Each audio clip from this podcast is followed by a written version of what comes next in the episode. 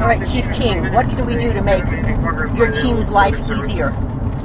Um, well, okay, a couple things. Uh, we talked about the uh, moving over to the right if you're driving. Uh, we greatly appreciate you slowing down and moving over to the right so that we can continue driving emergency traffic.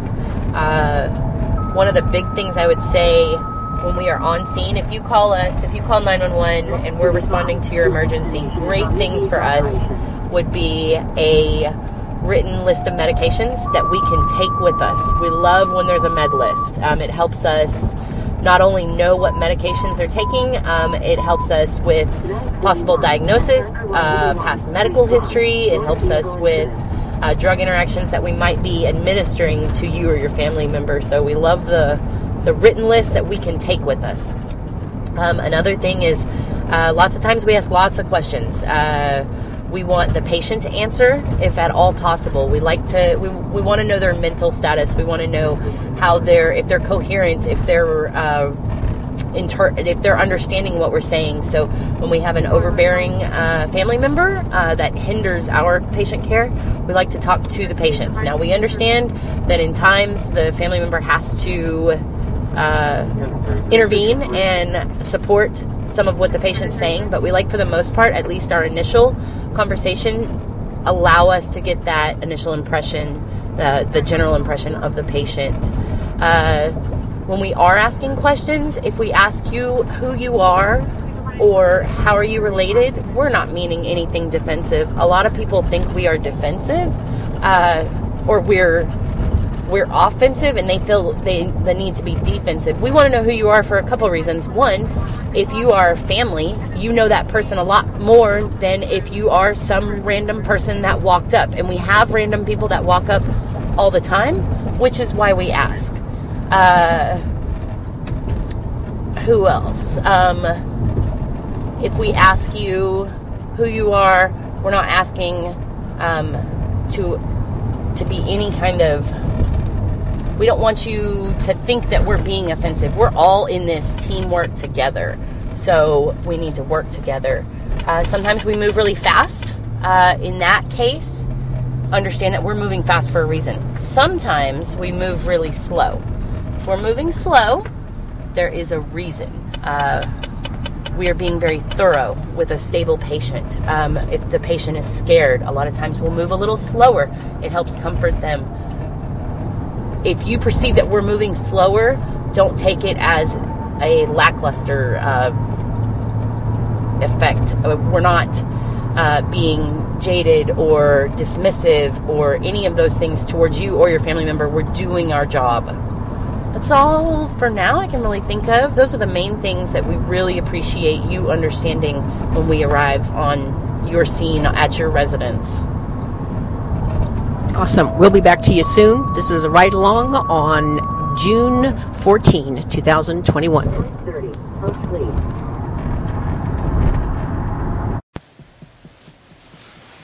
Well, hello, everybody. Tonight we're going to talk about driving.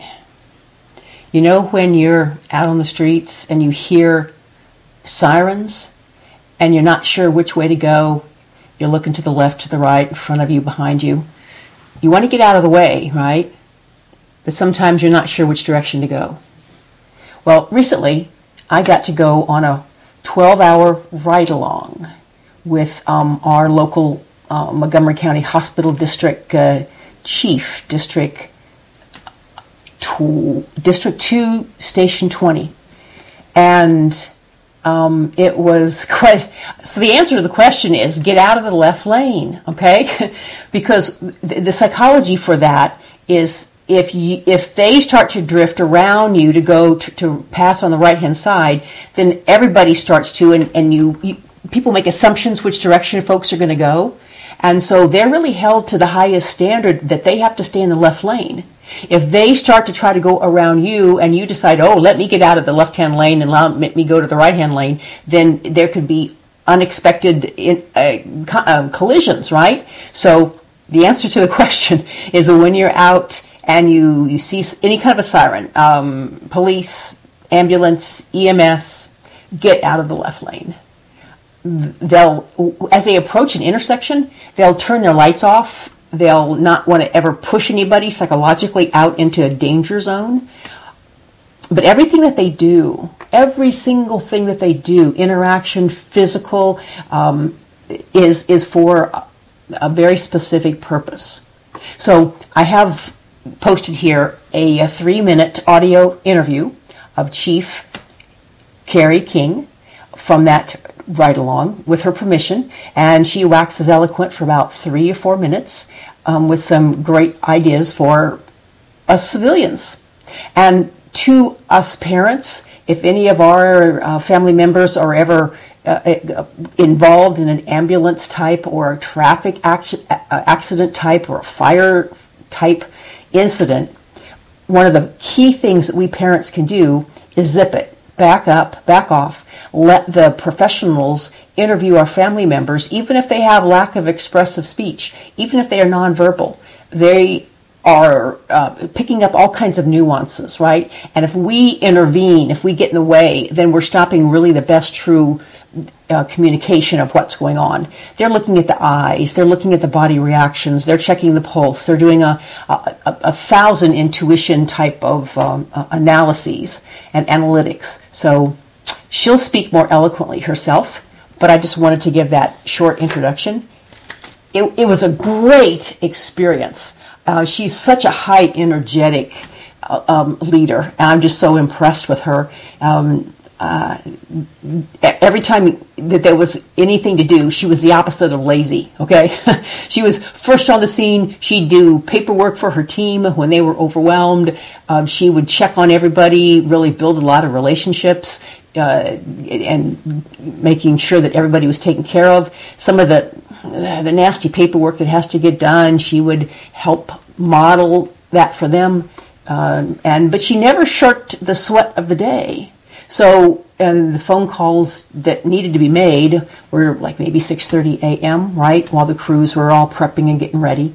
When they didn't really want oversight in their way, she was taking care of behind the scenes things. But whenever there was any sweating to be done, um, she was right out there in in the heat of the day. So um, what a great experience.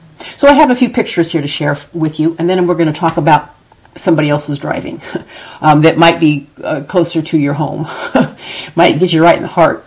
So I have the pictures here I took, not that many. I was trying not to sensationalize my experience, right? Um, but it, I will admit, it was thrilling to be co-pilot and listening to all of the machines and the communications, all the Hawaii Five-O, Bookum Danno kind of things going on.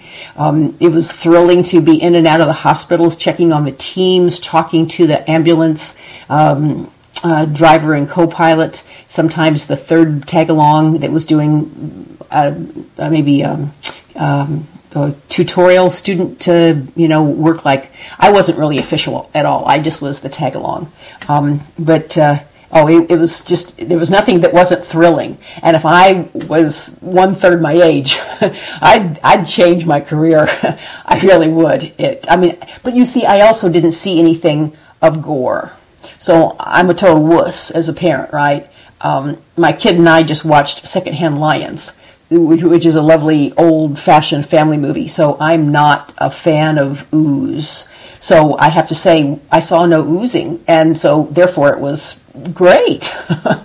um, so we have a couple pictures here of, of the vehicles, and uh, they are the, the, ambulances are really decked out inside. Um, I got to sit in a few, ask the teams, the crews, a lot of questions. Mostly try to listen share with them some of the interventions in our world of neurodiversity, what our team is doing with the Behavioral Health and Suicide Prevention Task Force, specifically neurodiversity suicide prevention, guide for the first listener. But I still did more listening than I did talking. I sure hope I did. um, so it's it's all about building bridges between these worlds of first responders when everything has to be done fast and for a purpose. And sometimes there's just not time for our kids to question and auditory process a little slower and question question authority and wonder why, need modeling, all of that stuff. So I'm I'm constantly working with my son John, who's uh, teenage now. Um, we try to play the emergency game all the time. Um, I tell him that if there's any sirens out on the road, that's always a real emergency. That's never a pretend emergency. And we talk about those scenarios, those what ifs constantly. So I encourage you to, to check out more information on, I, I playfully call it the emergency game. And I'll put a link in the podcast to a, a couple of times that I've taught it with all of the, the, the visuals that go along with it. So I also have a few videos. I hope that can I can fit into the um, post here of some actual sitting in the car, getting permission to take video out the window. so as I said, Hawaii Five O, right? So some of us get to live. Um, we just live our glory days of our youth, right? When you just you're just you're, you're part of it, but you've got you, you're not official. So I have to be. I was ever humbled, but I do have a few video clips. Just pretend you're looking through it, looking at it through my eyeballs, and just enjoy it. It's it's a um, all for purposeful. Okay, so there's they have rules and protocol that they follow in and out of traffic with the sirens, without the sirens, um, and it's not appropriate for me to go and tell you every single thing. But but it was a full day, and I'm going back for more coming up in a few days. It's very um, uh, mentally stimulating. You really appreciate what they go through. I do not look at an emergency situation the same way. And I only had 12 hours with them, right? But I got a chance to, to talk and, and listen to their stories and pretend I was in their shoes um, where the there's a vest there you see right? And so anytime you're out on the main lane which is if you're helping with a, an accident depending on how many cars and how many uh, people are involved you have to wear these reflective vests. Um, and then you're sometimes you're you're going very fast uh, according to their excellent driving protocol right? You got the sirens on and you're on streets as opposed to the freeway. So each of those situations has a different protocol that they follow again back to the most important thing get out of the left lane. Go over in your other lanes, okay? They have to stay in the left lane because they don't want to start colliding, and you just get out of the left lane. That's all you have to know. Um, she's fantastic. Here's a, a, couple of pictures of her. Um, again, she says it best in her audio file. Now, I want to talk a little bit about how we can help our kids toward the emergency game being uh, ready to get into driver's ed. And true, self driving cars may be here. Maybe yes, maybe no. Um, they still need to understand co piloting. And so I put John on the job of the GPS. If it's on the Garmin in the co pilot seat, or he's tracking it on my phone and I've set up Google Maps, I want him to pay attention. What's 8.6 miles? What is the name of the exit? Are we turning left? Are we turning right? He gets no devices. There's no electronics in the car other than him paying attention to co-piloting. Or if he wants to read, that's cool, right? But there's none of this other stuff. There's no other digital distractions in the car. From a visual standpoint, we want their eyes to jump and constantly readjust and constantly saccadic jump and team and move around. So for them just to stare at a, at a device is just totally against their eyes getting any kind of exercise. So please, get them looking out. Play games, anything, just not staring at this little tiny screen. Unless they're engaged in the activity and you have joint attention and you're working on a project together, like getting from here to there safely. That's a really good project. So today we went down to the best place in the Houston area for go karting. My kid has go karted in the past with his cousin. I never got to go because that was dad's gig and I was persona non grata as the divorced mom. So I never got to tag along. I just would see a few pictures at the end. So also with COVID, John hasn't done any go karting for nearly two years. So today was a big deal because he was back there in the saddle and mom got to tag along and he did not resent me. so his dad's in heaven, has been for more than a year now, and we're slowly getting into a really nice, I don't hate you anymore, mom situation. I must admit, from time to time, he definitely says these words Mom, I don't want to be with you. I want to be with my dad. And I know never to take it personally. I know to validate and affirm him and offer a hug and listen. Just shut up, Mom, and listen. Um, but uh, I, it's really not my job at this point in his life to try to say, oh, that hurt my feelings. Forget that, right? I'm not doing that right now. So um, today, with him in the go karts, he was um, with a lot of other faster drivers, older drivers, and so he was he was little old lady driving, and um, it was it, it, got bumped a couple of times, rammed once, and everybody's lapping him, right? And so he with very quickly he realized just to pull over so he got out of the left lane. He pulled over to the right hand lane, let everybody pass him, lap him again, and then he'd get back out and go on his way. Now he would gain confidence the longer, the more laps he took. And so I could tell that he was getting into the flow of it again, right? And getting past some of his sensory averseness, caution. But I have to say, that little kid that I saw driving today is the kind of driver I want him to be when he gets behind a real wheel. We also have a friend who has property, farm property, woods property, and she has a Jeep. So God love Rosemary Slade, um, who is also our occupational therapist and does a lot of work with quantum reflex integration, nutritional balancing, and a lot of other modalities that are have been useful in our in, in John's healing for years. But she also has a really good heart for letting John come out climb in the, the, the driver's seat of her Kubota with the clutch. I think it's got three gears, the clutch and the brake, and off they go. and so the last time they went out, John had such a blast, and now he's uh, um, got another coming up in a, in a couple of days to go back out there. And I just stay out of the I just stay out of the area. It's not a job for mom. He John does his best stuff when I leave the room. Parents, please take note. Learn from my humility, my humbling, that uh, our kids need to have space to grow up and they need to have a little bit of room to fail and they just don't want to hear our voices. So the smartest thing I can do is zip it. He does his best work when I fade every possible prompt and I my voice is the smallest and I do the least. He also does even better when I'm not there. And I, um, I'm grateful for that, right? We, we all want our kids to do better when we're not there. um, even though it does take a hit to our id, and we wonder about that living vicariously thing. But too bad, Mom. Get over it. So we are looking forward to Jeep uh, terrain again soon, and then eventually to that whole three dimensional vestibular proprioceptive ability behind the wheel. So today we talked about, well, let's go to a great big parking lot. So maybe you go out and drive on the farm in the Jeep one or two more times, a little bit more go kart, and then we'll find a great big parking lot and we'll start to get ready for real driver's ed. Would you like to do that, John? And he said yes.